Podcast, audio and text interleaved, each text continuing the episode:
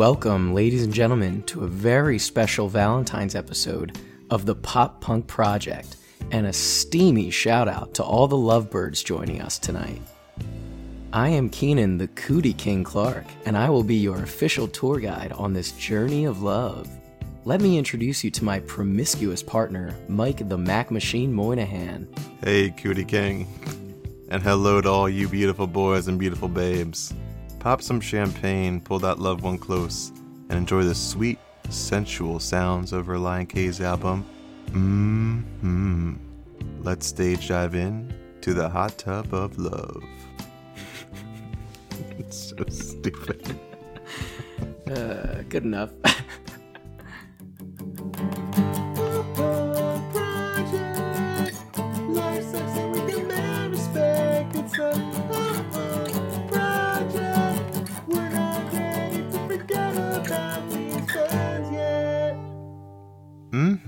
is the fourth full length album by Relient K, released in November 2004. At the time of recording, the band consisted of Matt Thiessen on lead vocals, guitar, and piano, Matt Hoopes on guitar and backing vocals, Brian Pittman on bass, and Dave Douglas on drums. that lineup's changed a few times throughout their career, has it not? It has. It's funny. I think we ran into this with All American Rejects too. Shortly after this album was recorded, Brian Pittman left the band and John Warne and Jon Schneck joined the group. So, similar to All American Rejects, Brian Pittman doesn't appear in any of the music videos or most of the press releases for this album. However, he was the, the bassist on the album when it was recorded. That kind of stinks. It seems like you're not going to get credit for all that work that you just did. It stinks, especially in this case, because I know Brian had been with the band since they first formed back in late 90s, early 2000s. So Right. they finally get a little bit of commercial success, and he just left to pursue other things. Darn. It's a bummer. It was the band's first album on Capitol Records, and the singles Be My Escape and Who I Am Hates Who I've Been boosted their mainstream popularity at the time. In 2005, the album was certified gold by the RIAA and has sold over 800,000 copies in the US. It has received numerous awards, mainly in Christian rock categories. We gotta get this to the platinum mark, Keenan. I, I know. I was just going to say, it seems like compared to a lot of the other albums we've discussed, those are actually low numbers for sales. We've talked about a number of records at this point that have done multiple gold and platinum. Still, all things considered, 800,000 copies for a Christian rock group that was not unknown, but not very well known prior to this release. No, it's really impressive. It would be nice if this passes the platinum mark one day. Yeah, they'll get there. They've got some time. Although nobody's really buying CDs anymore, but I'll order a you couple. gotta start factoring in other, other sales or other media formats. Yeah. In May and June 2005, the group supported Good Charlotte and Simple Plan on their co headlining US tour, and then later went on to the 2005 edition of Warped Tour. You went to that concert, didn't you? That's right, the Noise to the World tour. That's huge. I was so excited for all three of those groups, but I was pretty excited for Relient K. They had always been one of my favorite groups, so to see them as the opening act for these two huge bands, it was very special. So we talked about it probably in a previous episode, either we've already covered those other two bands, but it was me, Tom, some girls from our class, Meg, Kristen, I think Monica, and then my dad, Tim, and Meg's mom, Mrs. Treese. One of the concerts that you dragged the parents to, and shenanigans ensued. Yeah. But it was a great time. November 2004, that was eighth grade for us, right? That was the fall of our eighth grade year. That's right. That's a big year. What in the world's going on, Mike? November 2nd, I think this is our first election on the podcast, Keenan. George W. Bush was reelected as President of the United States, defeating Democrat candidate John Kerry. George Bush's second term. I remember that. That was a hotly contested election, hotly contested campaign. It's funny looking back on it because I remember at the time the big wasn't necessarily a scandal, but the big campaign against Kerry was that he was a flip flopper. Yeah, the flip flopper. I remember that. That's hilarious. He changed his he His changed his mind. Yeah. it's like that's awful. Yeah. I feel like most people that change their mind based on new evidence or changing values over time, I feel like those people should be commended as opposed to being like called out for changing their mind. Yeah. But what do I know? I don't remember exactly the issues that he flip flopped on, or if he even flip flopped at all. It could have just been, you know, a little Could have bit been out of hearsay. proportion, right? Yeah. But yeah, like a lot of people have flip flopped on supporting the Iraq War since 2004. So I know. kudos Yeah. to them. People had a lot of bad things to say about George Bush at the time, too. So, I mean, they're politicians. You can just sort of expect it. On November 9th, the video game Halo 2, the very popular first person shooter, was first released on Xbox by Bungie Studios. It exceeded more than $125 million in sales on its very first day of release. That's ridiculous. And it makes it the biggest opening day in the history of entertainment, surpassing any other games or movies. That is such a ridiculous concept to me. 125 million in one day. Yeah, one day. Now, I don't know if this has been surpassed since then. I'm sure it has with some later incarnation of that game or maybe one of the GTA games, but man, if you're Microsoft, you got to love that you were able to get that property for your platform. Yeah, of that was an. Xbox exclusive platform, right? Yeah, that was a huge game. I remember everybody and their moms had that game. Like no matter whose house you went over, you were playing Halo. But it's also funny to read a headline where it's talking about sales in day one, whereas all the video games these days, it's like microtransactions where you can buy like an outfit for your player and all these kids are getting scammed and they're borrowing their parents' credit card to like buy all this really stupid stuff in game. Like they just don't sell video games like that anymore. At least most of them, they don't really sell like that anymore. The really popular ones you hear about, like Fortnite or Fall Guys, Oh yeah, I, I'm always surprised. I was like, oh, I can download this, this for free. And then yeah. And then they get you As you, play, it's like, do I want to look cool or do I want to look like an idiot?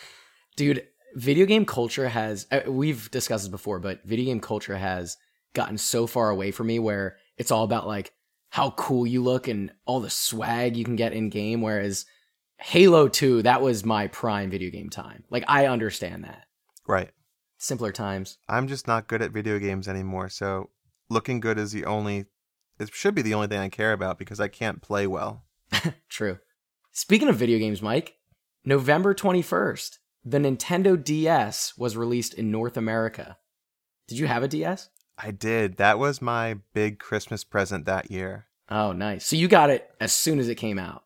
Yeah, I guess a month after. You must have been a very good boy. I think I was. I think that was one of those things because they still do this to this day. We saw it recently with the PS5. They limit the amount of these machines that they release to retailers so that they create like a false sense of demand, Oh, that's right. which like they have plenty of the machines manufactured to meet that demand, but they want it to appear like it's the must-have toy. It's hard to get.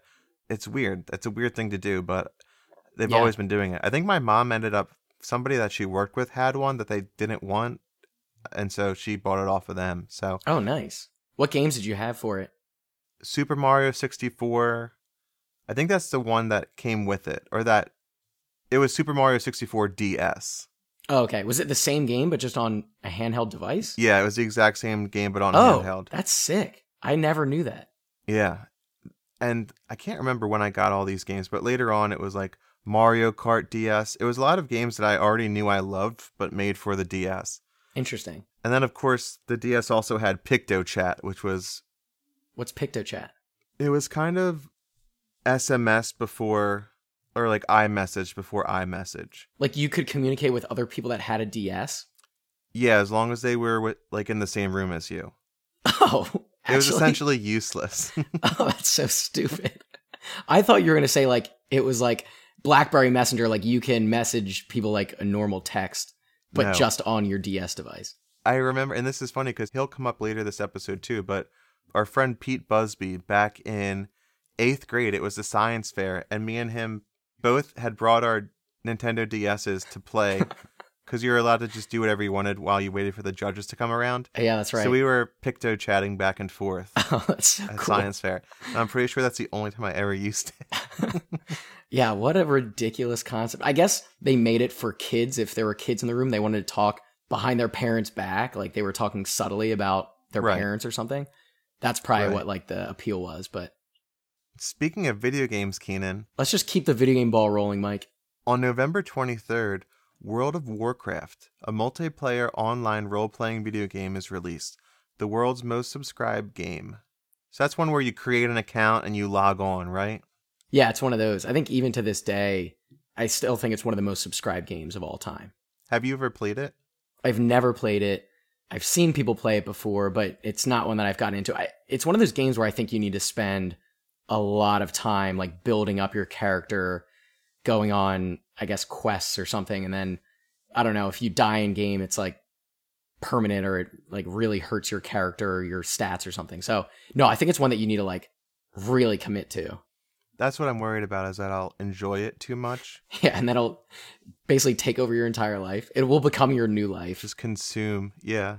it's funny that this came up because do you watch the TV show South Park that frequently, or have you watched a lot of it? No, I, I do watch it. I frequently watch it. Have you seen the World of Warcraft episode? I have. Okay, I don't really watch a lot of South Park, but if it's on TV, like I'll just randomly watch it. And hmm literally earlier this week, this episode came on, and it was so funny. It was like essentially the guys, the main characters from South Park, become like obsessed with this game, and it literally just takes over their lives. And they they're just sitting in their chair all day. They're eating hot pockets. They gain like hundred pounds. They're like greasy and have pimples. Yeah, I do remember that being a, a, a good episode. South Park's one of those shows where I don't watch it for a while and then I'll watch 10 episodes. Yeah, because you remember how good it is. Yeah. And on November 30th, Keenan, we've talked about him before. Longtime Jeopardy champion Ken Jennings loses after 74 consecutive wins. Oh no, that was the infamous day, the big loss. It was. Why don't you tell me some stats about him, Mike? Tell me all his stats, actually. I'd love to. Over the course of those 74 wins, he won $2,522,700, television's all time biggest game show haul. That is some cheddar, Mike. $2,000 worth of that was his second place winnings on his 75th show. the woman who beat him was named Nancy Zerg. You want to hear her stats? yeah, hit me with it. Her total games won, one. Oh, really? She lost the next game? I didn't stutter there, Keenan. She won only that episode. Oh, man. Come on, Nance. with the total prize earnings of $15,401. That's not bad, though. I'd take that. I read that a big downfall for Ken wasn't just Nancy's competitive play, but also he had missed both daily doubles. Mm, which is rare for him, right?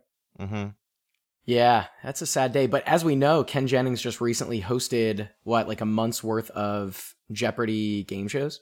Yeah, he hosted throughout the month of January. So I think he received some positive feedback too. So we'll Yeah. see if if they ever get a permanent replacement for Alex Trebek, rest in peace. We'll see what happens there. Yeah, I did catch a couple of those, and I think he did a really good job. So nobody will replace Trebek, but um, I think he did a noble job. Absolutely. Here we are, Mike. Celebrity weddings. Let's get right into it. Let's A big go. Let's go. You hype? I'm so Uh, hyped. Well, this one has a little bit of love magic, Mike. On November 23rd, Penn and Teller magician Penn Jillette weds TV producer Emily Zolten in Las Vegas. Guess what, Mike? What's that? Still married to this day. Wow. There you go. We finally found one. Now, usually I would think Las Vegas weddings don't always last. They could be thrown together pretty quickly. You might not have your full wits about you. But I guess Penn Jillette, he's a Las Vegas mainstay, so that's just his hometown. Yeah, he's a Vegas resident, so for him it's just uh, you know another day at the office. But for our Valentine's episode, Mike, I feel like we really need to find a special one, and boy, did we! Yeah, absolutely. So they're going on what, 16 years? Wow. Yeah, good for them. Shout out to special. uh, to Penn. And then on a sad note, Mike, celebrity death, November thirteenth, also my birthday. We've come across your birthday before. Yeah, well, as long as there's an episode where it happens in November, I'm gonna bring up my birthday. I don't know if we've had an August month yet. I feel like we haven't, or else we probably would have discussed your birthday. Yeah. But November 13th, Ol' Dirty Bastard, aka Russell Jones, the famous American rapper and member of Wu Tang Clan, dies of a drug overdose at age 35, which was massive news at the time. I know that was all over entertainment news. And in particular, I remember seeing that on MTV News. Absolutely. Yeah, that was a very tough loss. So young, so much promise, so much he had already accomplished at 35. Wow. But rest in peace, ODB. Rest in peace. At least there was no double murder suicide this week. I know. Yeah. that is a nice, refreshing uh, change of pace. Back to the album, Mike. So, Relient K's mm hmm some themes. As we know, they are a Christian band. So, as expected, we know that religion and God are going to come up pretty frequently, and it does in this album. Probably over half of these songs, you can find a direct reference to God or religion. And it's unavoidable, but I think for us at the time, definitely for me, you could relate these songs to things outside of religion and outside of God. I think you can relate them to just relationships in general. So instead of talking about loving God wholeheartedly, relying on God and your faith, these songs can be interpreted as loving your significant other and relying on them for support and love. Absolutely. It's nearly interchangeable with whether you love God or you love somebody else in your life. I think for the most part, they don't really say God. Yeah. There are some exceptions to that rule, but usually they just use the word you. That's right. So yep. it's pretty easy to make the song work however you're feeling that day. Maybe you want to make it religious, maybe you just want to make it relative to your day to day life and your relationships. Yeah, for sure. And outside of the positives of religion and everyday life, there's definitely a lot of hardships in life. And I think a lot of this album is about just capturing the human experience in general things that we feel on a day to day basis that we sometimes forget that other people are feeling. So things like depression, rejection, we're not alone in those things. And I think Relient K sends that message. And at the same time, they also wonder, oh, well, is there a higher power? Is there more meaning to all these sometimes terrible things? These songs, for the most part, are so upbeat and incredibly catchy that until listening to it more and more in my later years, I never really understood how much deep seated emotion there were in these songs. But if you just listen to the musical aspect of it, they're not mopey dropey melodies. It's just when you read some of these lyrics, they're they're very deep and not as happy as you might think based off of the musical content. Yeah. Speaking of the musical content, the album is really experimental in style it's less predictable than a lot of the typical pop punk albums that we've seen before. It can go from punk blast beats to hardcore guitar riffs and screaming, and then suddenly switch immediately to a soft piano ballad. So they do like to jump around in that style a lot, and I think stylistically and from a musical perspective, really nice change of pace and really cool. Agreed. And that change of pace, it's not always necessarily from track to track. Sometimes within a certain song, they can change the pace from a slow song, and then the chorus and verse are fast, and the bridge is a completely different sound. So I've always appreciated their ability to do that. It keeps it interesting. Yeah, they're not afraid to try totally different things, which is cool. So Relient K, I know for a fact, was one of your favorite bands back in the day. You definitely liked them more than probably anybody that I've come across. So what was your experience? When did you first learn about them? How did you get into them? Not to take too much credit, but you're right. I was an early adopter of Relient K, and I would say after the Beatles, they were probably my favorite band along with Good Charlotte. So Good Charlotte and Relient K were like my current favorite bands when I was 12, 13 years old. And I owe that to my old friend Nate, who was my grandmom's neighbor. He lived around the corner from my grandmother. So whenever we were at my grandma's house, we would hang out, listen to music. He played guitar, so he was always riffing. And he also listened to a ton of Christian rock, which was something that I had never really been exposed to. I guess at the time I hadn't really been exposed to a ton of new music. I was kind of just starting to figure out what type of music I liked in the modern age. Mm-hmm. So he first played Relient K for me. I think it was their album, The Anatomy of the Tongue in Cheek, their second album. Mm, yeah. And they were just so infectious and captivating and they they did a good job of repeating that on all their albums in my opinion, but this was an album that I got probably day 1. I might have even had it pre-ordered because at the time Relient K wasn't always a band that you could guarantee you would find at the store right, yeah. And you were never sure if they would be in the pop rock section or the Christian section. Mm-hmm.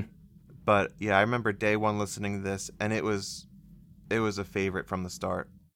You, on the other hand, you, on the other hand, Uh-oh. not so much. This is when we're going to get into the early part of our pop punk relationship, uh, and probably some of the darker times of our pop punk relationship. Probably one of the only dark times. Yeah. While you were listening to Relient K, I remember we were all listening to, you know, our Blink 182s and our Sum 41s, and you would be talking about this band and you would be like, oh, you guys got to give them a listen. Like, yeah, they're a Christian band. And then as soon as you would say Christian band, we lost interest. And I remember specifically in like seventh and eighth grade, Tom Mackle, a rock star friend, he and I would literally like make fun of you for listening to Relient K. and anytime you would try to get us to, to listen to a song, you'd be like, no, it's so good. Like, you have to give it a try. We'd be like, dude, we're not listening to this Christian music. And we were pretty relentless. I remember at times, like, we would really give it to you for liking them. And then, sure enough, the second I heard some of the singles from this album specifically, I was like, okay, Mike was right the whole time. And this became, in early high school, one of my favorite albums. This was an album that I would listen to straight through on repeat for months on end. So, kudos to you, Mike. Thanks for uh, changing our minds. Sorry we gave you such a hard time. It's no problem. I understand the desire to be young and rebellious, and Christian rock doesn't always fit into that mold. yeah, that's right. Like you said, I was begging you. I'm like, these guys are really good. Yeah. They sound like Blink and Good Charlotte. They just say God some more. Yeah, Um, right. But and that's funny because we went to Catholic school our whole life. It wasn't like we were, you know, going around spray painting like anarchy and you know atheist graffiti or whatever. I think it was really that we were bombarded with Christian messages and Catholic teachings on a daily basis just from school that I was like, okay, I, I don't need that in my music too. But, you know, we were wrong. And then I think a funny tidbit too Tom Mackle, who used to make fun of you with me, ended up becoming friends with Matt Thiessen, would jam with him, would party with him a little bit, and he's shared some kind of funny stories of, you know, the fun times they've had. Also very weird small world. It's really funny how things go full circle because similar to you, I know it couldn't have been much later than me. Like we're talking about a number of years, but Tommy also really fell in love with this album too. So Yeah, we all did. for 15 years later to meet just randomly meet the I don't even know how he first met him at a friend's place or at a bar but it must Yeah. be kind of surreal cuz you you come to realize these guys always seem so much older than us when when we're mid teenagers but really it's only a couple years difference so Yeah. Crazy. Yeah. you find yourself in the same circles if uh, if you end up being a professional musician living in Nashville I guess Yeah, for sure. A lot of cool connections with this album and a lot of funny stories from back in our day. Yeah, that's what makes it such a cool special album. definitely so cool And special. and also special. I'm so glad you guys finally listened to it because I don't know. I felt like I was gonna go crazy. I'm like, this is incredible. Like you're missing out. Why won't these guys believe me? What the Yeah. hell? Uh, yeah. Thanks, Mikey. Track number one, the one I'm waiting for.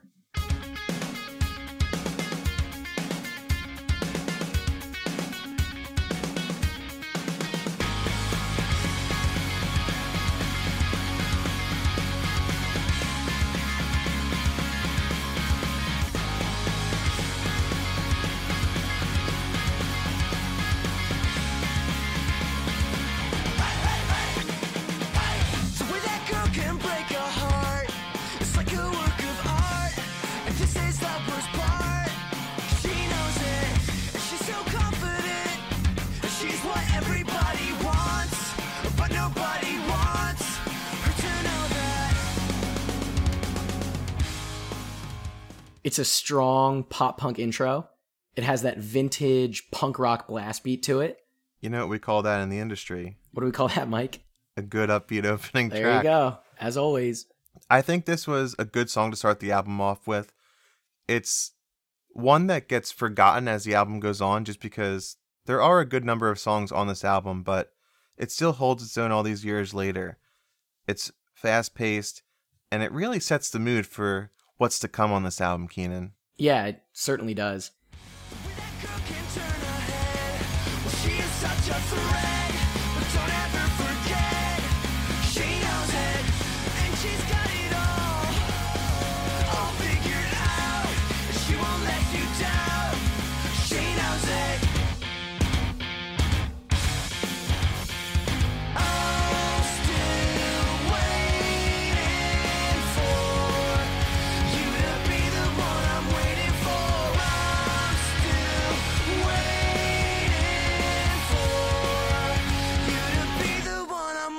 For. It's about falling in love with somebody who's terrible, right? It's about falling for this person, but you're kind of waiting for them to come around and be a good person that you can feel good loving and your friends can get behind, but you're still waiting for them to be the one you're waiting for. They're not there yet. It's almost like you're blinded by love and you just happen to fall in love with this person because, as we know, love is blind. But in reality, she's not the right one for you. There's also emphasis placed on listening to people that have more experience and more wisdom than you. Right. So a lot of times you'll take any criticism of a new love or a new infatuation as a negative, but in this case, Matt Thiessen's sitting back and saying, maybe I should stop listening to myself so much and start listening to those that I care about Yeah. and not live my life solely based on whether or not this girl's going to come around, but live for the people I love in my life because that's Yeah. the most important. It's that somewhat unavoidable situation that happens sometimes where a friend of yours is dating somebody, and in the back of your mind, you're like, oh God, why is he dating that person? When is he going to come around and realize that she's not as great as he thinks she is? I'm sure you've had that experience before. We don't need to get into the specifics, but I think everybody's had that experience. it's funny because I think I've had those experiences and it's had multiple outcomes. Sometimes I'm the one that needs to come around. You mm. know, like sometimes I'm Yeah. resistive to it for whatever reason. And then I come to realize that they actually really are good together. And other times your suspicions were right. And in fact, it doesn't end up working out. But Yeah. it's just one of those predicaments where you don't like the fact that you were right because you really did hope that it would work out. But you're like, man, again, this song, you were waiting for them to be the one that your friend was waiting for, but doesn't come to fruition. And the way the song ends, I think, is kind of sinister, actually. It's kind of sad. He says, Something tells me this is going to make sense. Something tells me it's going to take patience. Something tells me this will all work out in the end. So, even by the end of the song, he's still clinging to hope that this relationship's going to work and he's just going to continue to follow this person around no matter what. And I don't think it's going to be a happy ending. Yeah, it sure seems that way, doesn't it? It does. Something I wanted to get into briefly on some of these songs, Keenan. Listening to this as a 14 year old, there's a lot of really good vocab words on this album. Yeah, I picked up on that too. A lot of words that I first heard on this album, or at least first learned the definition and started using them in my day to day vernacular. And first track, there's one that comes to mind. The word is premonition, Hmm. Mm-hmm. It's a solid one.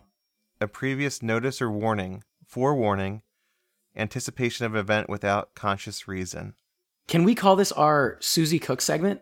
Yeah, Shout out to our old English teacher Susie Cook. I think she would love to uh, to know that we were learning some SAT words from these albums. we're cooking up some vocab. Hey, should we call it cooking up vocab? The Susie Sure. Cook segment. Yeah, okay, cool. sure she would love that. So you're gonna point out a few more of these as we go. Yeah, I think there's five or six I noticed throughout the album where the more I thought about it, the more I realized I never used this word before listening to this song. So It's great. I love it. Let's dive into it. Track number two, the lead single of the album, "Be My Escape."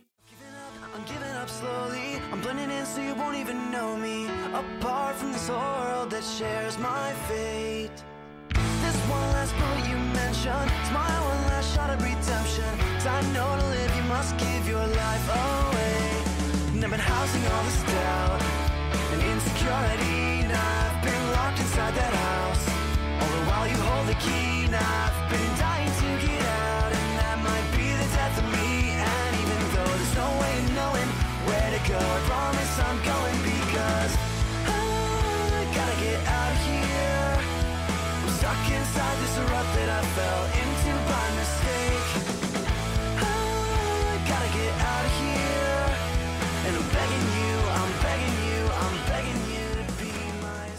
I always found it strange, Mike, how this song became their breakout single, had tons of mainstream success, was the really popular hit from the album, and it was maybe the most religious song. It might have been the most obviously religious song on the album, or the most like faith based song. Yeah, I don't know about most faith based, but definitely one where if you look at the lyrics, you can relate it heavily back to God. But like we said, if you're not reading it as this is this Christian band Relient K and you just heard it on the radio, you could think that they were talking about a girl or a partner that is your escape. True. Yeah, that is true. I'm always surprised that as a longtime Relient K fan, if you had asked me to pick a lead single off this album, it would not have been this one. I know. I totally agree with you. People loved it. It it was a pretty successful song at the time. It was. Yeah, it was huge. It's about feeling trapped by your own actions and trying to open yourself up to others in your life and not allow yourself to continue to feel trapped in your own head. Yeah, I thought this was the perfect analogy of anxiety, being consumed by insecurity, self doubt.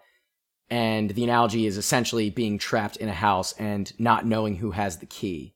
So you're not entirely sure how to break out of that horrible feeling. And I guess for Relient K, religion could be that escape. I think for other people, it could be friends, family, hobbies, really anything. It is relatable in different ways depending on who you are. And it could be a situation where you're not even quite sure how you got there. There's that line, I'm stuck inside this rut that I fell into by mistake. So sometimes it's like, I can't really tell you how I got to where I am, but I just know that I need to change something. I need to figure this out. Any cool vocab words in this song, Mike? There is, actually. It's funny you should ask. Complacency, a feeling of smug or uncritical satisfaction with oneself or one's achievements. That's a big one. Thanks for cooking that up, Mike, for the Susie Cook vocab lesson. Can you smell la la la la la? And then there was a music video associated with this song. The music video was interesting. There wasn't a whole lot to it. I think it mirrored the song in a lot of ways. It's the band performing in a room in a house, and all of a sudden, midway through the video, the walls start closing in on them. And then by the end of the song, the walls collapse, they break out of it. They're now playing in this field with flowers, and it's really hunky dory. And so it's them overcoming that anxiety and breaking out of that terrible trap place that they were in.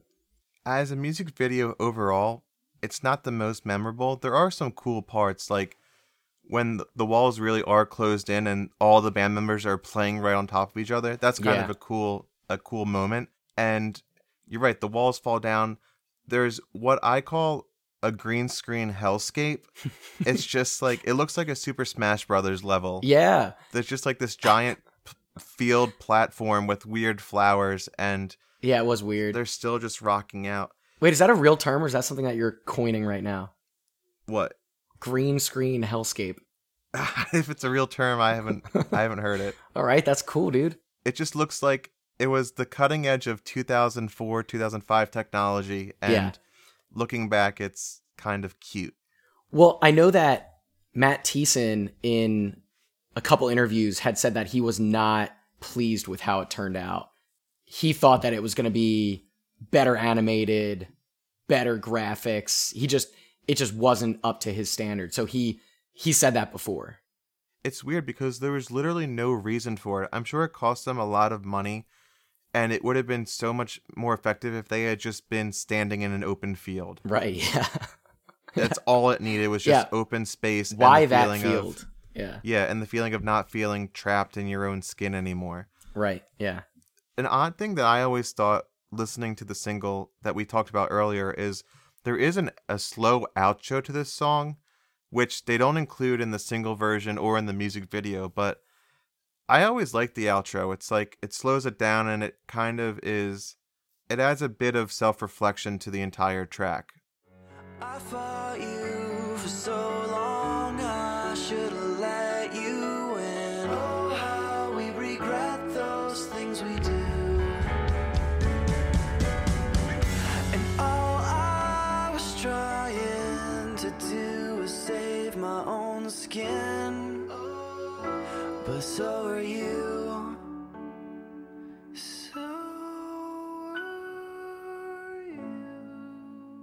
That's a theme that we're going to see throughout the album. And we mentioned it before in the overall themes.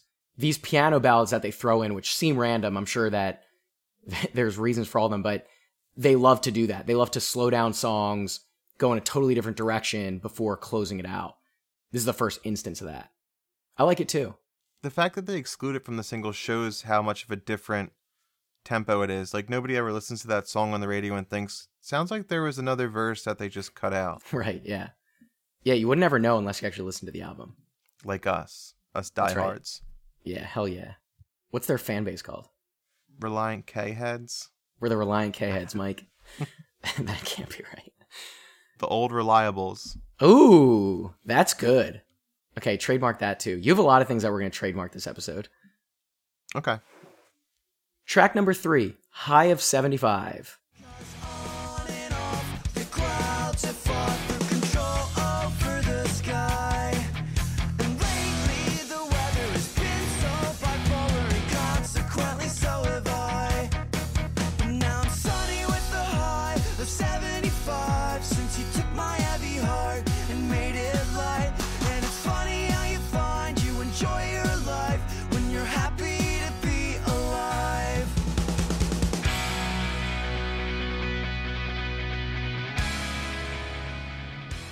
Sounds like a weather forecast, Mike. It does. It also sounds like the song we just heard.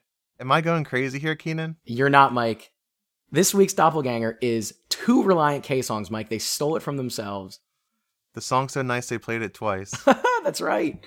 So, the intro of this song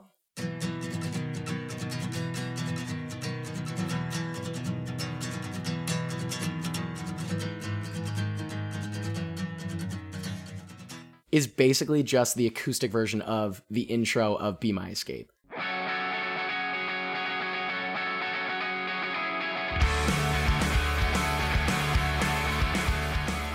That's something that's always frustrated me through the years. They put these two songs back to back with essentially the same exact chord progressions. I don't know how they got away with it, Mike.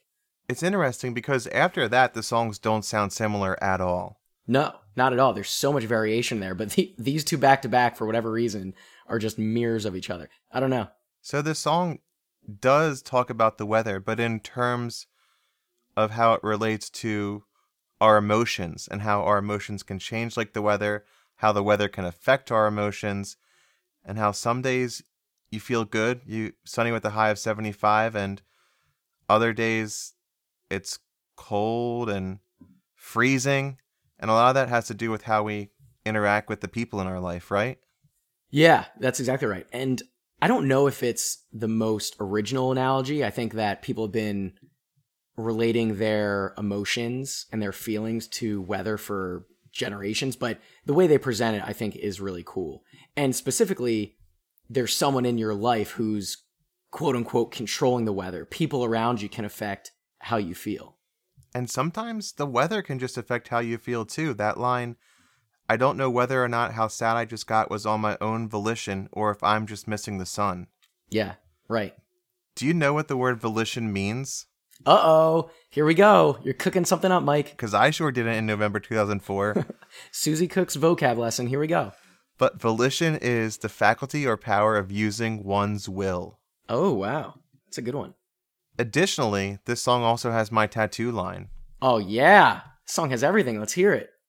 It's funny how you find you enjoy your life when you're happy to be alive. Wow. That is very meaningful. I go back and forth between thinking that that line is a little too cheesy Yeah. and then I then I think it's like no, it's nice. Like it actually is when you actually think about it. Life is much more fun living when you're just trying to have fun living. No, I think that makes a lot of sense to me. I have noticed that that type of phrasing is not unique to just this song or just that line. They do that a lot where they'll take a word and then they'll flip it on itself in the following line. Do you know what I mean? hmm They do that a lot. No, I think they have some of the best lyrics of any pop punk band we'll we'll discuss. Yeah, it's really good writing. We could spend hours going through these songs line by line, which we'll still spend a good deal of time not doing that. So Lord knows how long it would take if we were to do that. But Lord knows, hallelujah. But wait, where are you getting this tattoo? oh right. Um Yeah. I don't know. Do I want people to see this tattoo? I mean, out of all the tattoos you've gotten so far, this is probably a more uplifting message. So maybe this is Yeah. one you want them to see. This also I feel like would be one that people would actually get tattooed. I think so, yeah. Like a lot of them are just lines that I think are funny. Yeah. But- Especially if it was like Chinese characters. Yes. Ex- yeah, exactly. I think I I could put this one on on a wrist, like a wrist. Okay, like around the wrist, yeah. Yeah. And then maybe like with a little sun. Yeah, that's a good. Yeah. Sun and the 75 degrees next to it. Yeah, that'd be perfect. One more line that I just said we weren't going to discuss lines, but this is an interesting one because it appears multiple times throughout this album. Did you catch this? The line, You took my heavy heart and made it light. Yeah. I have picked up on that. They do that a lot. They do it a few times. This is the first time that it's used, but I have always related that back to their relationship with God and his influence on being able to impact their life in a positive way. But it's used on a couple different songs, which we'll discuss. So, same thing as you said with the slow outro. I wonder if when Matt was writing all these songs, if there was a purposeful reason that he included that line on different songs, or if it just always just seemed to fit and he figured why not. It's a great question. I wish we knew somebody who knew him so we could ask him. Yeah. I wonder if Tommy will just give me his number. That'd be pretty cool. I'll ask him text- later. just text him and say you're Tommy, but you changed your number. yeah. What's up, man? It's T Mac. Oh, we didn't mention Matt would refer to him as Pickles, like Tommy Pickles. Oh yeah, that's right. Yeah. That was like his cool nickname for It's a him. fun nickname. So cool. I wish I had a cool nickname from Matt Thiessen. Yeah. One day. Track number four. I so hate consequences. Ah, who doesn't, Mike? I sure don't like being held accountable for my actions, Keenan. Never. That is just the worst.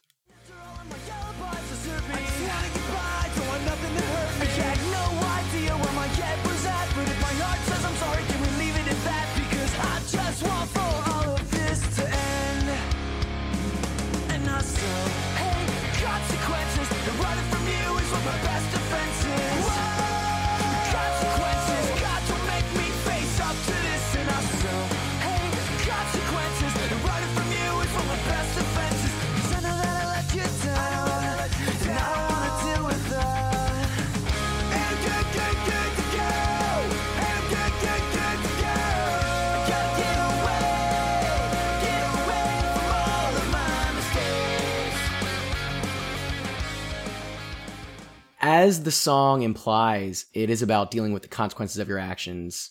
In particular, when you go rogue and when you start doing your own thing and forget about the ones around you. And I do get the sense that through the song, you're realizing your mistakes and then you're wanting forgiveness and you're wanting to go back to the people in your life that love you. And it immediately became clear that it's kind of the story of the prodigal son, isn't it?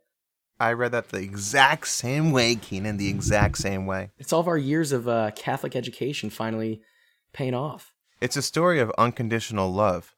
The end of the song says, I miss you, son, come home.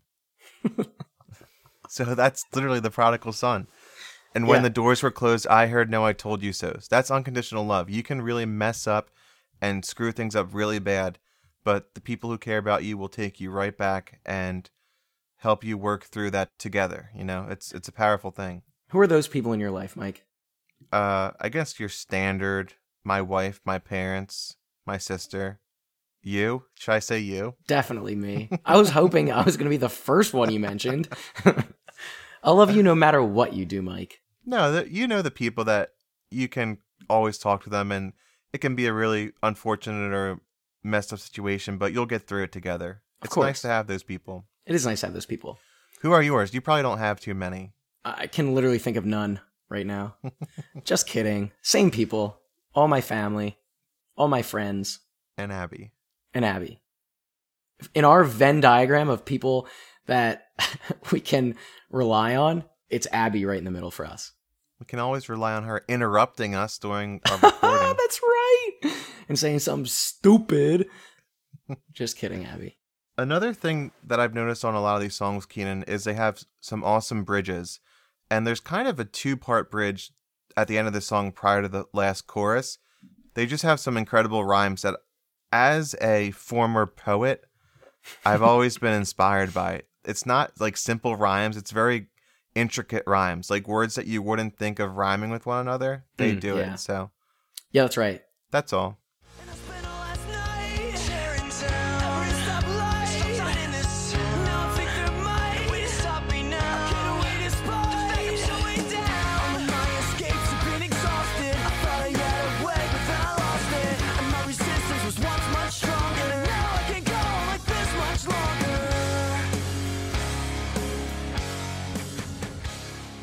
Structurally speaking, something that stood out in the song is their use of call and response in the verses, where Matt Thiessen will sing one line and then the backing vocals will come in. I assume it's Matt Hoopes, but the backing vocals will come in. It's really reminiscent of Taking Back Sunday and Brand New, those albums, where there was a lot of call and response. So I like that. I, I always enjoy when bands do that. Absolutely. There's always something going on. Like we talked about with those two bands, you kind of miss lyrics because there's different sets of lyrics coming from the singer and the backup singer or the screamer um, in this case. So, pretty cool. And for one of the more upbeat songs on the album, they do slow it down at the end again. I got tired of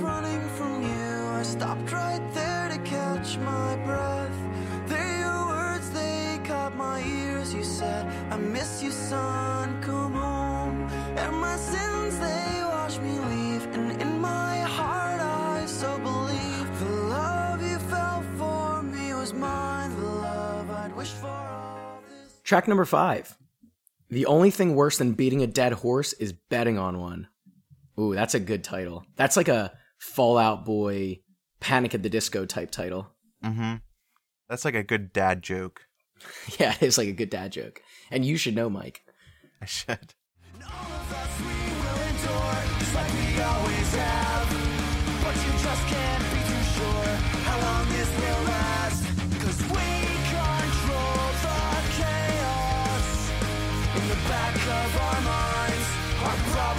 So small, but they grow on us like gravity.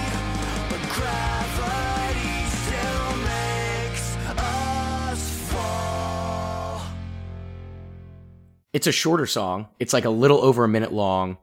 It's like a more raw punk sound.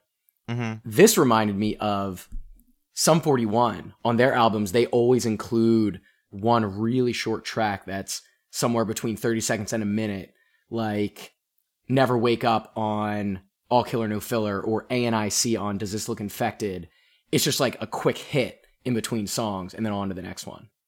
Yeah, it's a great pacer for the album because, like we said, there's 14 songs. So, while sometimes I want, I wish this one were longer because I really do love the sound of it. I think the fast pace and quickness with which it comes and goes on the album is is interesting. And speaking of that raw sound, this song also seems to be a political song. Like it actually has a message behind it. It's hard to catch because they sing the words so quickly through the verses and the chorus of the song, but it actually has some type of message about politics in it. Did you ever pick up on that? I did. I thought it was an interesting one because the line is just listen to the politician wishing his position wasn't missing everything his heart would like to say, which I thought was an interesting way of like when you think of a politician, they have these platforms and these these ideas that they need to pass on pretty much a party line or party affiliated line.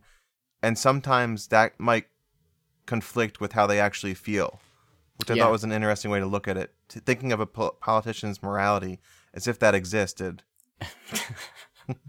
Whoa, Mike. Jeez. Little joke there, Keenan. I see what you did there. And then as the song goes on, you can tell that the message becomes well, the opinions and the ideas of the people are what really matter, and that politicians often pretend like they know what's best, but it's often fake.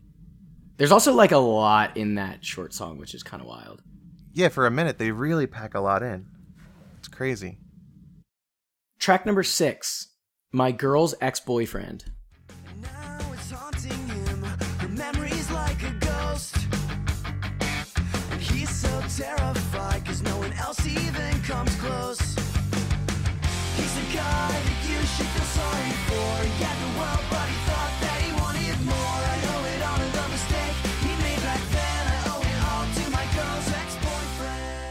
I always thought this one was a pretty interesting concept.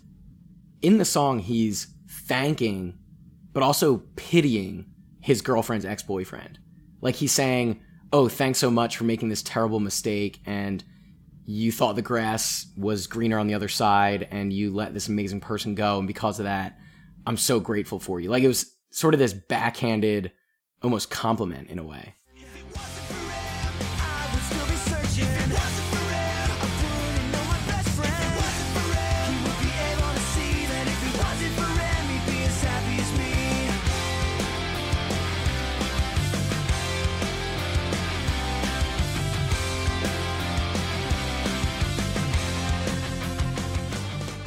We've come across this theme a couple times, like being the one that ends up with the girl or being jealous of the person who does, or vice versa. But Yeah.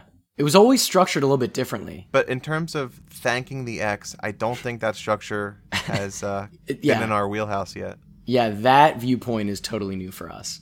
But yeah, we've seen it. Like Blink has had songs like that. Take Back Sunday, brand new. They have some sort of opinion on the person that their loved one is dating or has dated. We've seen that before. I often wondered if this song was about a specific person. Like if Matt Thiessen or somebody else in the band had a particular ex in mind when they wrote this song. And if that guy who's out there he knows who he is. I don't know. I've wondered that. It could be. It is an interesting song when you think about it. That does happen a lot in life when somebody can treat another person really poorly, and you're just looking at it like, "What are you doing? Like this person is incredible. Why Yeah. are you not thanking God every day that you're lucky enough to be with them?" I know. It's wild.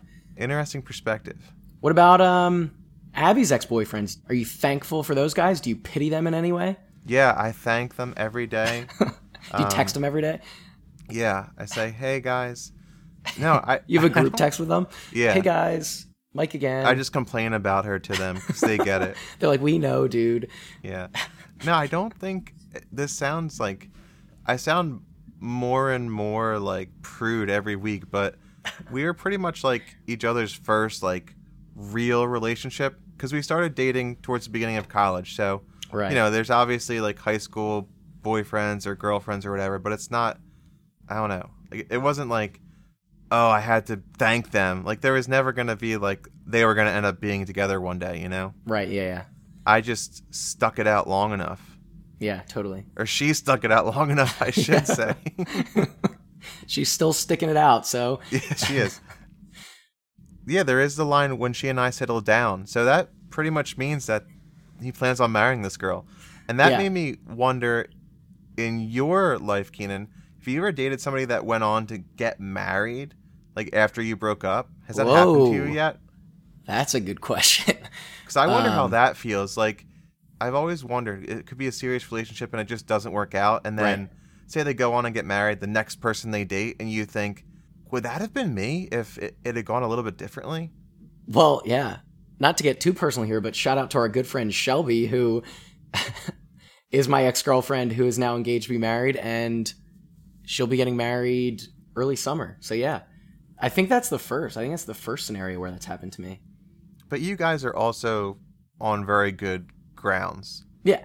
Yeah, like we're still friends. So it's not like one of those things where you broke up and it was it was tragic and Oh, you're no. very happy for her and Ben. I would imagine. Yeah, that's right. I'm very happy for them. no, there's no situation where like I had a bad breakup and now that person's getting married and I'm like jealous or like, oh, that should have been me. No, that's that hasn't happened yet. But it will. It's gonna happen.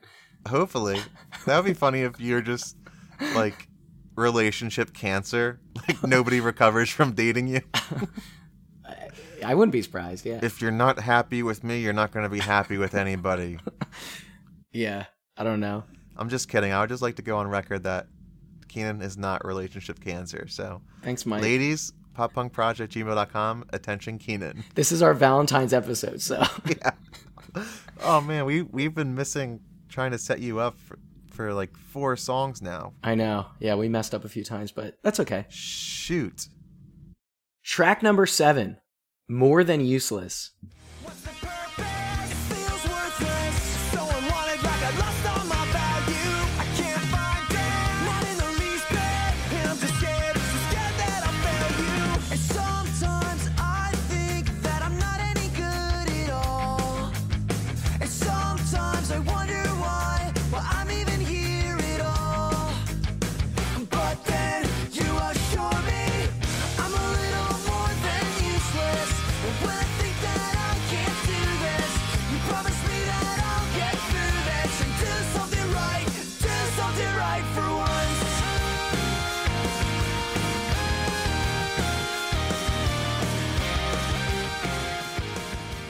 This one's an all timer, Mike. This is my favorite song on the album. Keenan, this is an all timer and a first timer because this is the first time this has happened in 18 episodes. Wait a minute. Are you about to say what I think you're going to say? This is my favorite song too. Mike! Yep. This is a historic moment. I love everything about this song and I understand why you love it too. It's like musically it's perfect, lyrically it's perfect. I don't know. Uh, it's always been just such a special song for me. Mike, this moment is going to be taught in pop punk history classes. Our grandkids are going to learn about this moment when we finally had the same favorite song on an album. Where were you when it happened? We'll always remember. When you put it that way, that's, I'm really excited. I agree with you, Mike. There is something about this song. It's a little intangible. I'm I'm still not entirely sure why I love it so much, but musically and lyrically and thematically, it's just an awesome song. And it comes right in the middle of the album when the album seems to be hitting its stride and it just hits all the right notes. Yeah, it encapsulates a lot of the themes of the album. Just that thought that that you try to suppress that you are useless and you don't have much meaning in life or even more so, you don't mean that much to those around you, which can Right. be very troubling at times. I always thought of It's a Wonderful Life where George Bailey imagines what it would be like if he was dead. And you realize that there are a million small little things that you bring to the lives of the people in your life that would be irreplaceable without you. And right. a lot of the time you focus on these big things that you think are the most important things when really it's just these little day-to-day things that are constantly going on around you that you might not always be aware of because you're just not trying to focus on them. You're not seeing the good in your day-to-day life. You're just focusing on the bad things. As I mentioned earlier in this episode, Relient K likes to focus on the human experience. And this is one of those very classic but very important things where everybody at times feels like they're not living up to their own potential or feels like they're not worthy of somebody else. But we often forget that everybody has that feeling.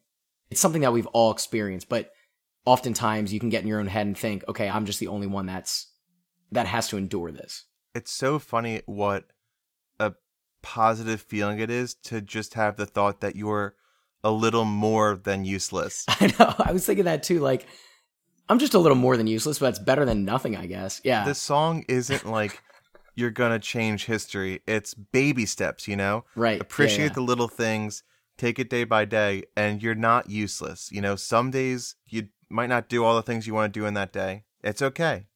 Worry about that the next day. Yep. And I talked about him earlier. Our friend Pete Busby, Do you remember on Kairos, all the leaders would get to choose a song to play before they spoke? Yeah. And this was his song. So that always reminds Oh, me of really? our Kairos. Yeah, when we were leading Kairos together. So another aspect of my life that it has a powerful tie to. That's so cool. Did you pick any Relient K songs for yours?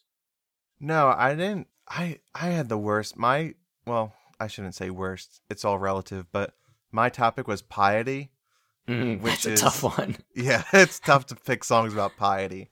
The songs I used were by Counting Crows and Bright Eyes. Okay, those So, are good. No too. Relient K, but Oh yeah, that's okay. Pete nailed it with this one. I'll, I'll give him that. Nice. Shout out Pete Busby. Miss you, man. I had mentioned how I love some of the bridges on this album.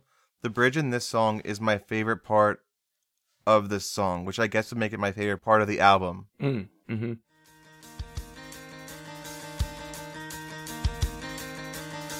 I noticed, I know this week is a symbol of how I use my time. Resented, I spent it convincing myself the world's doing just fine. Without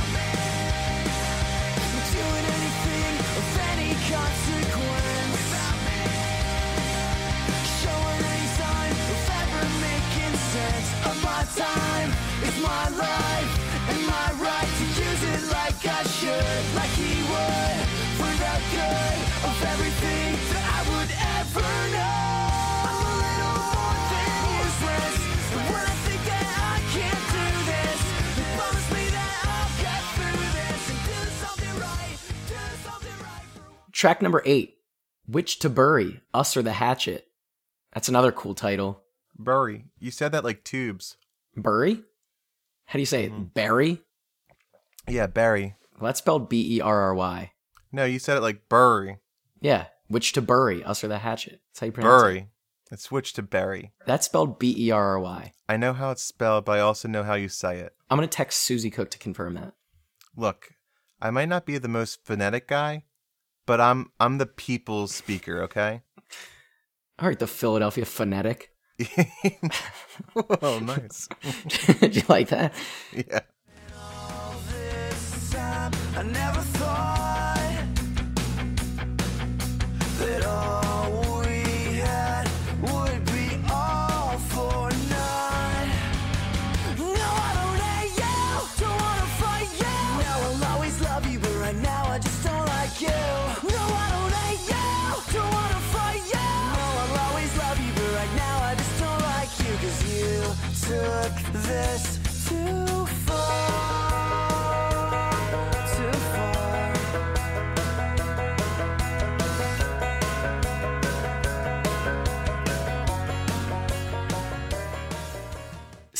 The title, as we mentioned, which is cool, has a cool message to it, essentially saying, okay, either we make up or we end this relationship. Do you know where the phrase burying the hatchet comes from, Mike? It's rooted in. No, I, I don't. Okay. I I'm guessing you. up, I'm, gue- I'm hoping you do. Yeah. Uh, nope. Actually, I don't. Let's move on. no, I do know. It's an old Iroquois custom.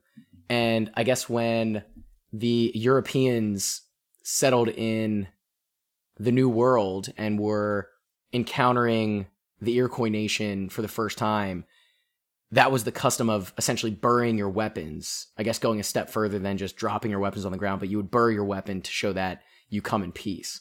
So interesting. I never really knew that. I mean, I understood that that was probably what it was, but Sure. needed to confirm it. Yeah, that does sound very respectful. and a little bit more time consuming. Yeah. you got to actually find a shovel first. Yeah, and then do you have to How bury deep? the shovel? Whoa, I- that could be a weapon. You're right. Yeah. So you're just exactly. digging with your hands by the end of it. Patting it down. When does this end?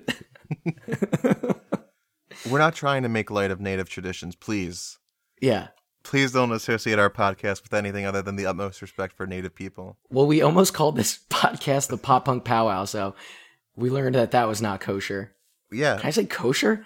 Jeez, I'm gonna get Oh, canceled no. left and right. We're gonna have so many issues. So this is a pretty much about a relationship breaking up, right? yeah. What, what just happened? Um, yeah, that's all it is. And that line, "I'll always love you, but right now I just don't like you." Yep. That's a powerful one because you can really hate somebody in the moment and you know your ultimate affection for them is never going to change, but there's certain times when you're fighting and you know, it's just bare knuckle brawling. Well, it's the real struggle of saying goodbye to somebody that you used to love. Like you had so many strong feelings for them at one point in time, and then all of a sudden now they're your enemy. And so it's like you still have great memories with this person, you have some bad memories with this person. It's just this confusing flood of emotions. And so when you finally break up with them, it all kind of comes to a head. And in that moment, you don't remember any of the good memories. It's just all the bad things that have been piling up that you finally just can't take anymore. Yeah, exactly. Is this the first song we've talked about that has a banjo solo? Like, yeah, I can't think of another one unless I just never noticed it. I don't think these are too common in uh, the pop punk genre. So yeah, this is definitely the first one. I would guess probably the only one we will discuss. But it's cool. And this is another heavier song, which I always liked with this screaming. One more thing about this one, Keenan. I had a Relient K t shirt back in the day. It actually had a hatchet Yeah. in a stump, in a tree stump. I remember that. Yeah, I remember you wearing that. It was one of my favorite t shirts. I'm shocked you don't still have it. I talked about my car accident before. Yeah. It was on the back seat of the car that got double Oh. totaled. Oh no. and flooded and it was one of those situations where when i crashed the car we took anything valuable out of the car but i didn't think i would never be able to go back in it again that should have been the most valuable thing in that car. i know my relient k t-shirt is still on the back seat of a 2006 honda accord somewhere But yeah, there's some other jabroni out there wearing your shirt. it was one of those things where i didn't realize it until like probably a week or two later when i was looking for the shirt Mm, and it's like oh that's where it was darn. Sorry, buddy. smushed somewhere Rest in peace. I went online this week and looked for it, and I could not find it anywhere. So Track number nine. Let it all out. Today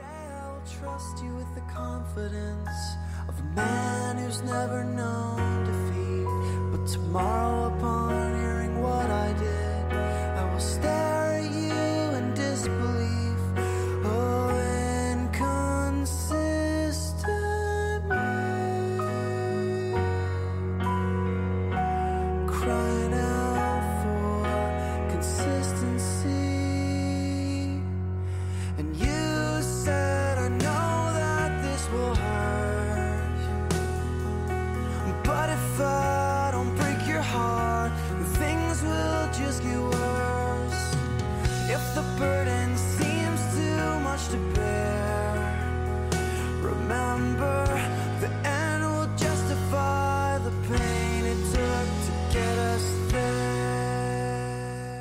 this one about going to the bathroom, Mike? Mm-hmm. Like in the morning, sometimes you think you're done, but there's some a little bit more. You gotta let it all out. it's like that scene in Austin Powers. Oh yeah. Everybody loves that scene. It's my favorite. This is one of the slower songs on the album.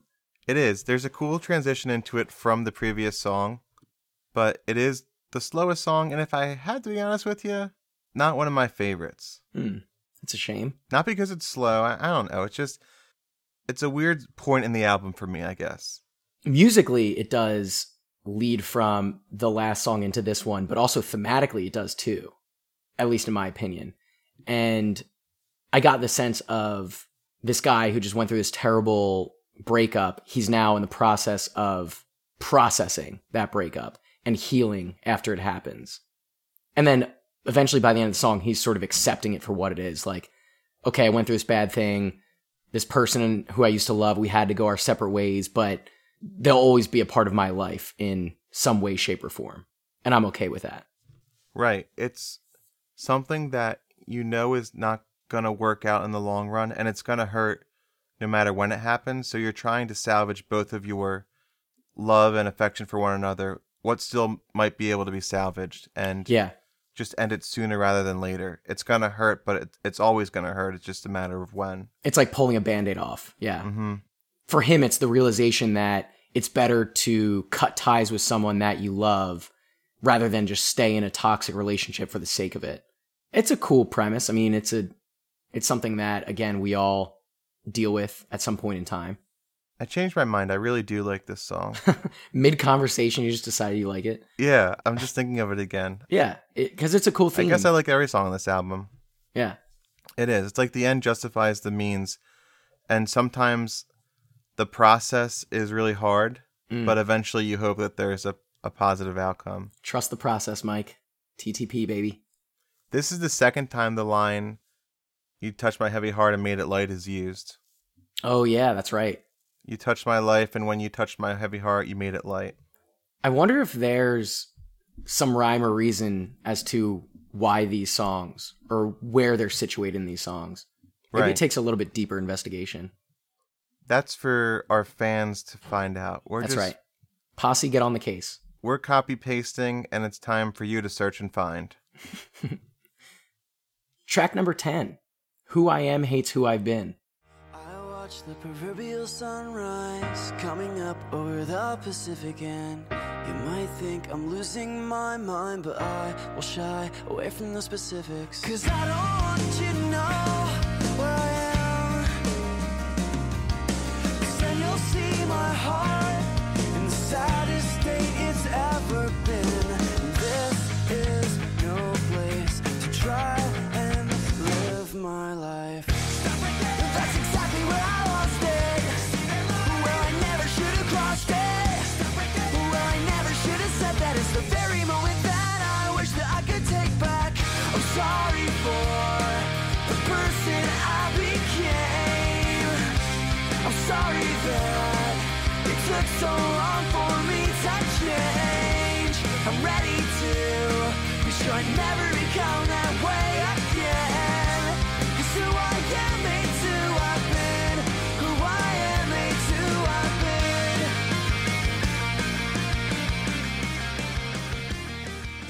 This was the second single from the album, and it's another banger. This is another really good one. The second single, albeit not nearly the same popularity as Be My Escape, right? No, definitely not. No. Which is a shame because I think it's a better song. I agree with you, yeah. It's one that I've enjoyed more over the years, and definitely recently too. In our Christmas episode, you had mentioned something that I don't think actually made the final cut of the episode, but you had said that the opening of this song, I watched the proverbial sunrise coming up over the Pacific. You had a cool explanation for this line. What was it? We were talking about Christmas time in Australia, Yeah. and it had reminded me of the fact that I had read interviews where Matt Thiessen said that he wrote the song when the band was touring in Australia. So, in fact, he would have watched the sunrise come up over the Pacific Ocean rather than watching it set had he been at Oh. home in the oh. US. That's so interesting. Yeah. That's so cool. So that's why the song says, You might think I'm losing my mind because the sun rises in the east and sets in the west. So, not the Pacific, but in terms of Where he was, that would have made sense. Oh, that's pretty interesting. That's cool. You wouldn't know that unless you actually knew the backstory, unless you actually heard him discuss it. That's one of the perks of being obsessed with the band, Keenan. There you go. You learn things like All that. these little tidbits, all these little nuggets of information. Proverbial is a is a vocab word. Whoa, you cooking something up, Mike? Susie Cook's vocab hour? I'm cooking. I'm cooking. It's referred to in a proverb or idiom, or well known, especially so as to be stereotypical, which I think is how it's used in this case, Keenan. Mm, there you go. This is about being able to pinpoint the moment when you screw something up and regretting it, right? I think so, yeah. More broadly, it could just be about realizing and understanding your flaws finally and how they hurt the ones around you. And I do feel like he was probably in Australia at that point in time because he was trying to escape his past mistakes. And this was his opportunity to really turn things around. It's about somebody giving you a second chance to Yeah. right your wrongs, make amends for your mistakes. And that's something that I feel like as a culture, we're not big fans of these days. We're not really into second chances. If somebody screws up, they're canceled, they're done forever. Yeah. I hate using that term, but there's something to be said for when a person acknowledges that they screwed up and regretting that. And literally, the person who they are now hates that person that they were previously. That's one of the cool things about this song is there are parts of it where he literally is speaking in the third person perspective. He's looking at himself as a totally different person, or he's looking at himself at one point in time as a totally different person. I remember way back in the day, probably right around when this album came out, I remember Tubes, our old buddy Tubes, used to always have this hilarious line where something bad was going to happen. Like he had a dentist appointment in a couple days or he had a test in a couple days and he would say, and I'd be like, dude, like, are you stressing about that? And he would just say, ah, that's something for future tubes to worry about. And I remember like as soon as he said that for the first time, it just kind of clicked in my head, like, oh yeah, like why would I need to worry about that now? Yeah, it's like your life's an RPG. Yeah, exactly. And then when you take the test, it's like, oh, well, explaining that F to Mike's parents is future Mike's problem. Yeah. oh man, if only past Mike studied a little bit more. like there's always somebody to blame that's not you. I kind of like it. It's a good strategy. Yeah. Thank you, Tubes. Good call. Oh man, we love you, buddy. Love you, Tubes. love you, Busby. Love you, Tubes. we love you guys. Another good vocab word on this one, Keenan, reverberate. oh yeah, what does that one mean, Mike? Be repeated several times as an echo. Cool. That's all. That one's a little less interesting than the others. It's not as interesting, but Still good. Reverberating footsteps we hear in this song, right? That's right. Yeah, we do hear that. I will say, as the second single, I think it's the better song when compared to Be My Escape, and I think it also has the better music video. Yeah, I was gonna say that. This is a music video that I think kind of went under the radar. Definitely. And in rewatching it, I forgot most of it, but it was very interesting. It's cool. It's a cool one. It's a woman who's leaving her house or leaving her apartment. The band's playing on a roof, which awesome. Yeah, pretty sweet. and she realizes as she's walking along the street that she's kind of in control of time and what's going on around her. Yeah, It's like time stops until she moves again. yeah. She like moves forward and time goes forward normally, and then she can walk backwards and essentially rewind time. Right. So she's playing around with it a little bit. Like somebody tosses her a f- piece of fruit and she steps forward, steps back, and the fruit moves in the air. And Yeah. then a woman's dropping a stack of books and she plays around with that. And it's all fun and games until she realizes as she's walking across the street, a man is about to walk into the crosswalk and he has his head down and he's going to be hit by an oncoming vehicle. So she retraces her steps, and that's like the point in the song stop right there.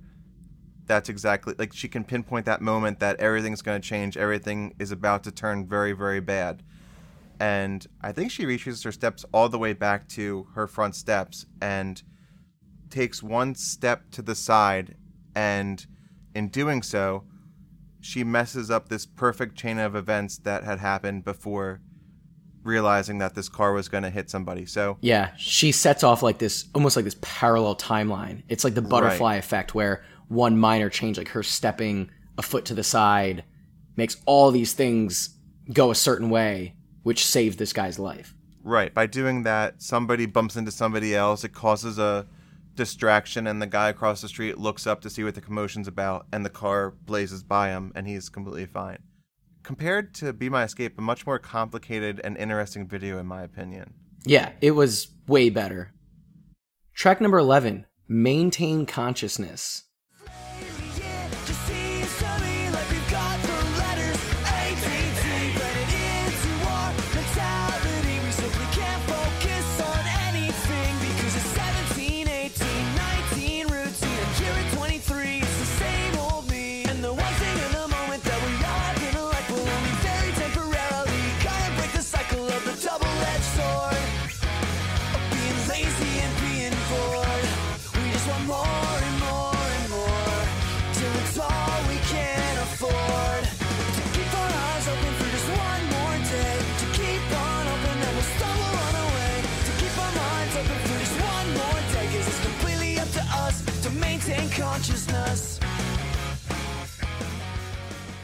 In my opinion, I like the rest of the songs on this album. and there are a couple later that I really like. I think the next few, the album loses a little bit of steam. I can see that.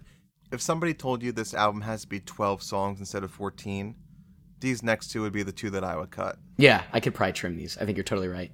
And that doesn't mean that I dislike them or they're bad songs. It's just they coincide with one another very nicely. It's about growing up and just kind of not being able to straighten out your life.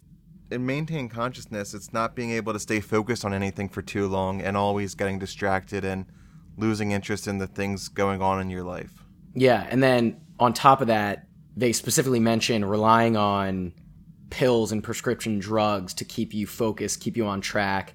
And the implication is that oftentimes those drugs just make things worse because then you're dependent on them. And they kind of go in a couple tangents there, but it does feel like a very middle school, very high school theme of like, oh, life is so hard and I'm tired and lazy all the time and all these bad things are happening just because I'm bored. And this is one where I probably back in the day, I was like, oh, yeah, like they get me. I, I understand this, but maybe it just doesn't resonate today. Maybe that's why we don't like it as much. But It could be. I always appreciated the qualifier as a Christian band. They had to make sure their fans were aware that any drugs they took were prescription. that's true. yeah, that's right. No recreational drugs No. in their bodies. This was not for fun. This was strictly business. Yeah, exactly. Their prescription drugs are probably all the drugs that everybody's just addicted to and strung out on Yeah. the current day. like using it the fun way today. Yeah. Yeah. Uh, I will say the one cool part of the song, the one part that does stand out to me is the bridge. Again, you love the bridges. This bridge stands out. It's very meta. It's like he's saying that at this point in the song, they're losing interest. People are probably losing interest listening to it. And it does sort of follow that theme of our own attention span and how short our attention span is. So I thought that was kind of cool. I thought that was a nice little tie in.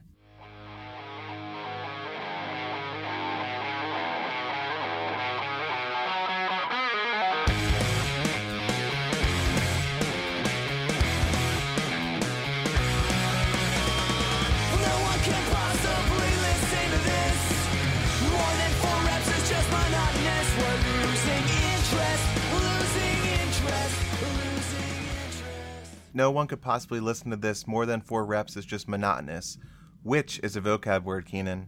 Oh, let's hit it. Cooking something up. Monotonous, dull, tedious, and repetitious, lacking in variety and interest.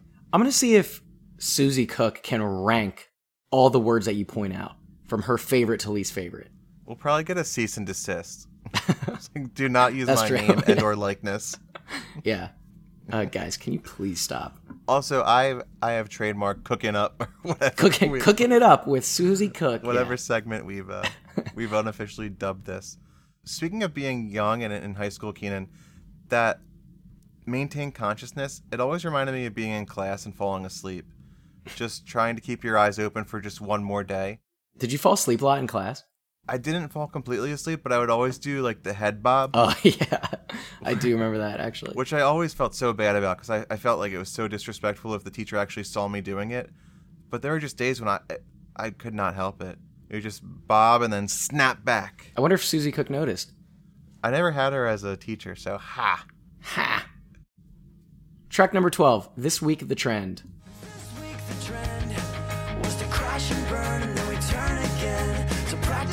Life that I pretend provides enough to get me through the weekend. So give me a solution and watch me run with it. Then you gave, you gave me a solution. What have I done with it? Cause I was absolutely sure I had it all figured out way back then. And now it's this minute, this hour, this day, and this week the trend was to backstab every single one of my friends and leave a voicemail message trying to make amends. All the while hoping things work out in the end.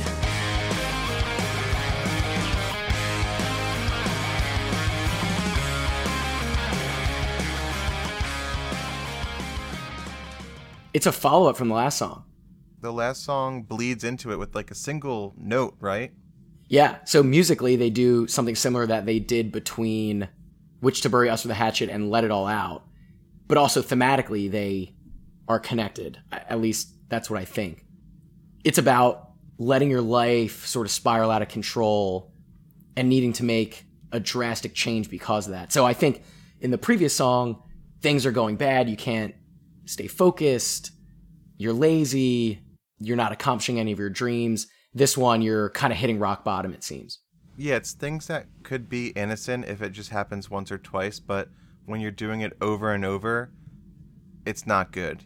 Sleeping until 3 p.m., backstabbing your friends, and having to call them to apologize. Those two things and a couple other things in the song made me think that the song could be about like excessive drinking and waking up hungover and the mistakes you make when you drink too much. Because it's like, okay, sleeping too late because you're hungover, say some things that you regret, and then having to apologize to people the next day. It was like, okay, what are these guys getting into the night before? Mm-hmm. But then again, Relient K, they were on the straight and narrow, so not these guys.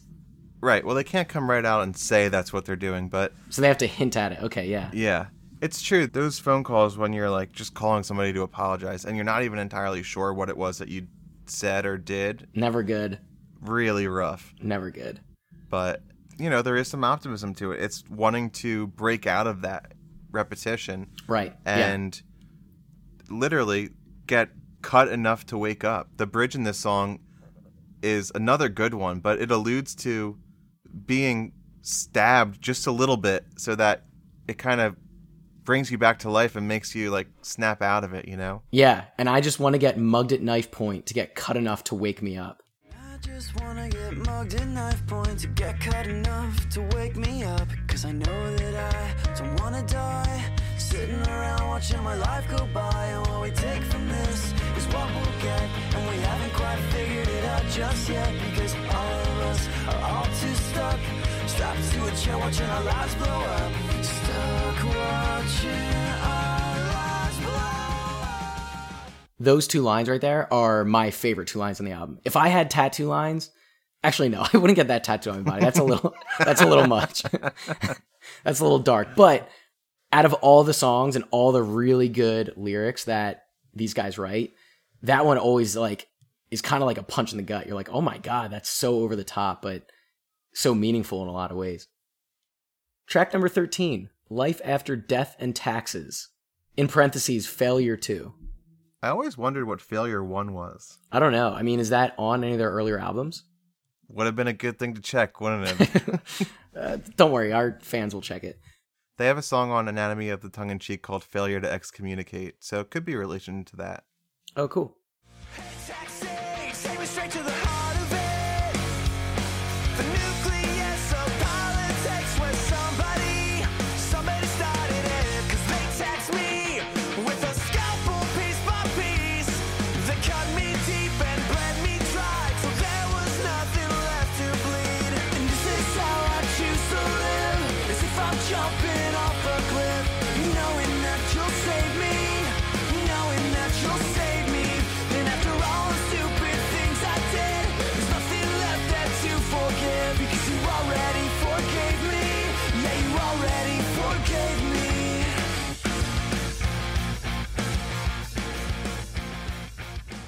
Low key, this is one of the better songs in the album. I think it's really underrated, actually.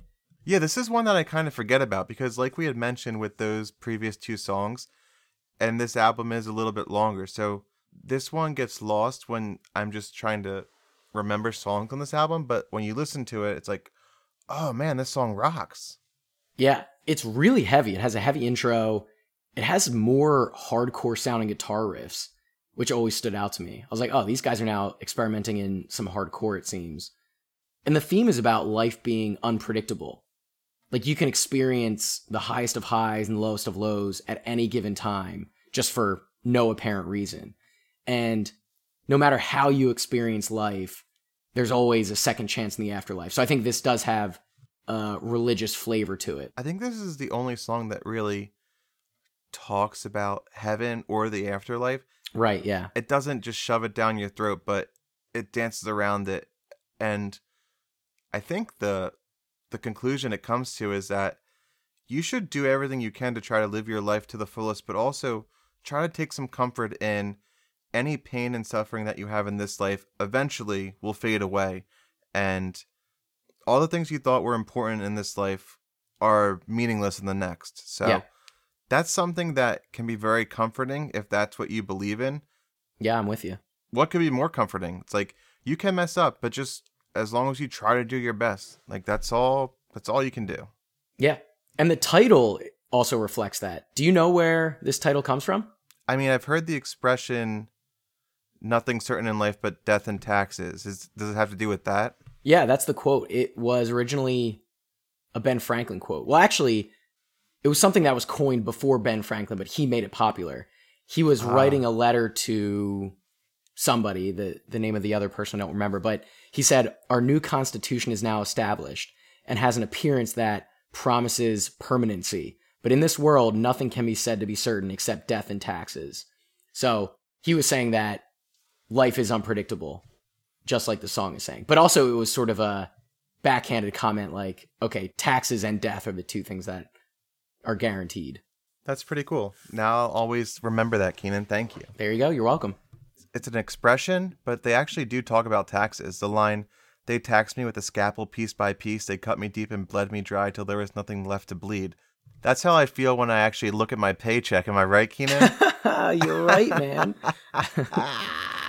man, Just that piece by piece by piece. Like where where is this all going to? they really get you in those paychecks, Mike. Such a wake up call. It definitely is. It also reminded me of all the streaming platforms these days. You used to just pay a big lump sum for cable and everybody got pissed off that it was too much. And now instead of that, it's like the video games. There's just all these micro recurring payments every month. So it doesn't feel as bad, but It's ridiculous. it's just the same stuff. It's just Yeah. becoming the same stuff. if you're not getting screwed by one, mic, you're getting screwed by the other. That's for sure. Oh, that's true, Keenan. That's so true. Track number 14, the final song on the album, When I Go Down. so many things. That could have been much more. And I just pray my problems go away if they're ignored. But that's not the way it works. No that's not the way it works. When I go down go down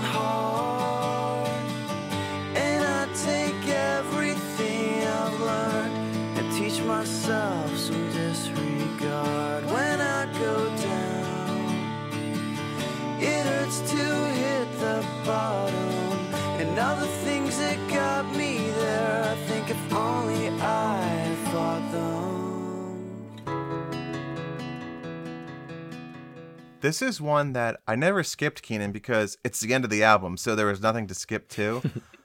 but I never really listened to it. It was a slow song. I was young. I'm like, oh, this song, especially after Death and Taxes, that song's so upbeat and like heavy that if you're not in the mood for a slower song, you might be inclined to turn the album off. Yeah. Listening to it again, this is just such a fantastic song that I think I relate to now more than I did when I was younger. There's just a lot more life stuff in it that I guess you're not really concerned about as a teenager. Yeah, the song really feels like the culmination of the whole album. After discussing all those human experiences that you mentioned, it's accepting that some things are just out of your control and in their mind at least there's a higher power out there, which I think they would describe as, you know, God's plan. But for the layman, it would just be accepting that life just kind of happens. Some things are just thrown at you for no apparent reason. Uh, and sometimes you have to go with the flow.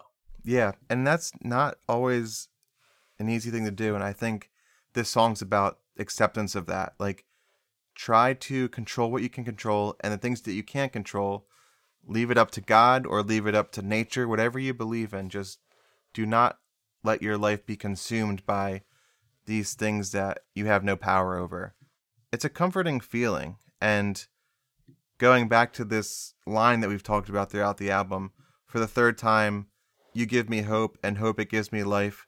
You touch my heavy heart, and when you do, you make it light. There it is. Yep. To cap it all off. Whether it's God or whatever you believe in, these things that are weighing on you, your burden is made light. And that's a very positive way to leave this album. I will say that for a Christian band, they do have a very calming and sort of peaceful way of looking at things. Like even if you're not a religious person, you can look at it and be like, "Oh yeah, that that is philosophical." And that is a cool way to look at it. the way in which they say things, if they just said Jesus this, God that, it might not be, in my opinion, I might not receive it as positively, but the way they do it is just, it's a very intricate and beautiful way, in my opinion. And if you are a religious person, I think you'd look at the song and be like, oh, this kind of plays like a prayer. It mm-hmm. sounds and feels like a prayer in a lot of ways. But for an average person, I think you can just look at it and be like, oh, this is just a nice song. Closing up this album, this song does a lot of good pace changes throughout. It's slow. It comes in with some electric guitars for the the second verse and the second chorus. And then there's even a section where there's like a lot of great harmonizing. And I looked it up and Matt Thiessen and the rest of the guys in Relient K were heavily influenced by the Beach Boys, which is actually what it reminded me of. So Oh, wow.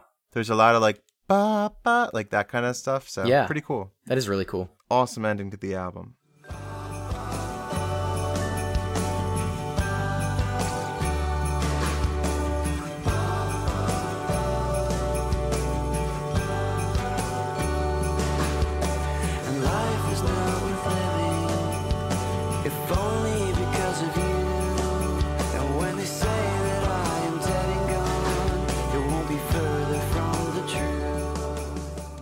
A great album, Mike. It's one that I can listen completely through from start to finish and just have no issues with it. And it's a longer album, 14 tracks, and I think it's something like 50 to 55 minutes. But it's one that I can just put on and enjoy every time. And it's one that back in the day, that's exactly what I would do. As far as listening to songs front cover to back cover, for me, it was like most of the Blink 182 albums, most of the Sum 41 albums, a lot of the New Found Glory albums, and then for whatever reason, this album. Like it's just kind of random, but this is one album that has always stuck with me and one that I just really, really grasped onto. And you owe it all to me. I do owe it all to you, which is so crazy because I was so resistant. I used to just destroy you for it. As much as one 13 year old could destroy another, yeah. That's right. Hey, this stinks, man. You stink. You're absolutely right. Like, to the extent that we had to go out of our way to say, this is where the album starts to drag. It's like those songs are still great. Like, yeah. this album is from track one through track 14. The re listenability is unmatched, in my opinion. I don't think we've ever done this. Maybe we could do it one day, but if I had to pick a top five of pop punk albums, this is definitely in the top five. And this album, I don't know if it changed my life because I was always a Relient K fan, and this was just the next Relient K album that I went to the store to get. But it's definitely an album that I still hold dear because it just reminds me of a very good time in my life. And interestingly enough, I can listen to it and find new meaning in it as a 30 year old with a family and different life problems than what I was facing when I was 13 or 14. Like, we've been through hardships in our life, we've been through bouts of depression or anxiety that we've had to figure out how to pull ourselves out of. And to have these songs that are on the surface like catchy pop punk songs, but if you look deeper, these very compelling and meaningful lyrics, it's a very cool thing for me to have in my musical repertoire. Yeah, I think in a lot of ways it's probably more meaningful today. I think a lot of these concepts, a lot of these themes are things that we probably overlooked back in the day. We were so caught up in just the fun music behind it all, but these are things that probably speak to adults more than middle school kids. So it is kind of fun to rediscover it and it is fun to listen to it through a slightly different lens.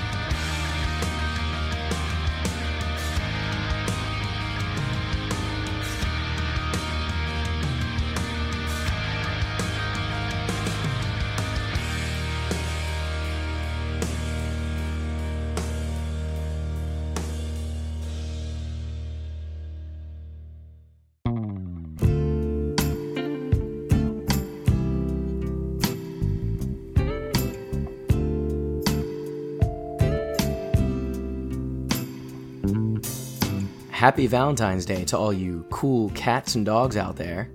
Hope you have a good one spent with the love of your lives. Or loves of your life. That's true. There are some polyamorous couples out there. We're an all inclusive podcast. That we are. It doesn't have to be somebody you hug and kiss on the lips, it could just be somebody you kiss on the cheek, you know? I'm talking about loving everybody, Keenan. Loving your neighbor as yourself, the golden rule. Mm, I like that. That's very appropriate right now. Well, I love that album, Mike, and I love discussing it with you. I love discussing it with you, Keenan. Hopefully, talking about this album on Valentine's Day touched our listeners' heavy hearts and made them light. Wow, that's big. Yeah. Next week, we'll be discussing Sugarcult's Start Static. To contact us after hours, Ooh, yeah. Poppunkproj at gmail.com, on Instagram and Twitter at poppunkproject, and patreon.com slash poppunkproject. Standard carrier rates may apply. Oh, I see what you're going for here. This is like a a late night type of love. yep. the best type of love, Mike. One of those types of loves that you don't get in person. You just get it over the telephone line. That's right. so stupid. I know. we love you all from the bottom of our hearts. You're all our Valentines this year. And we hope you had the time of your lives. XOXO and good riddance. Mwah!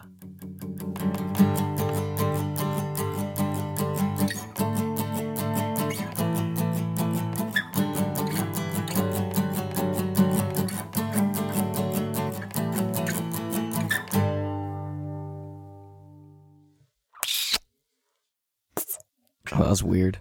What do we just Five minutes of us making kissy noises.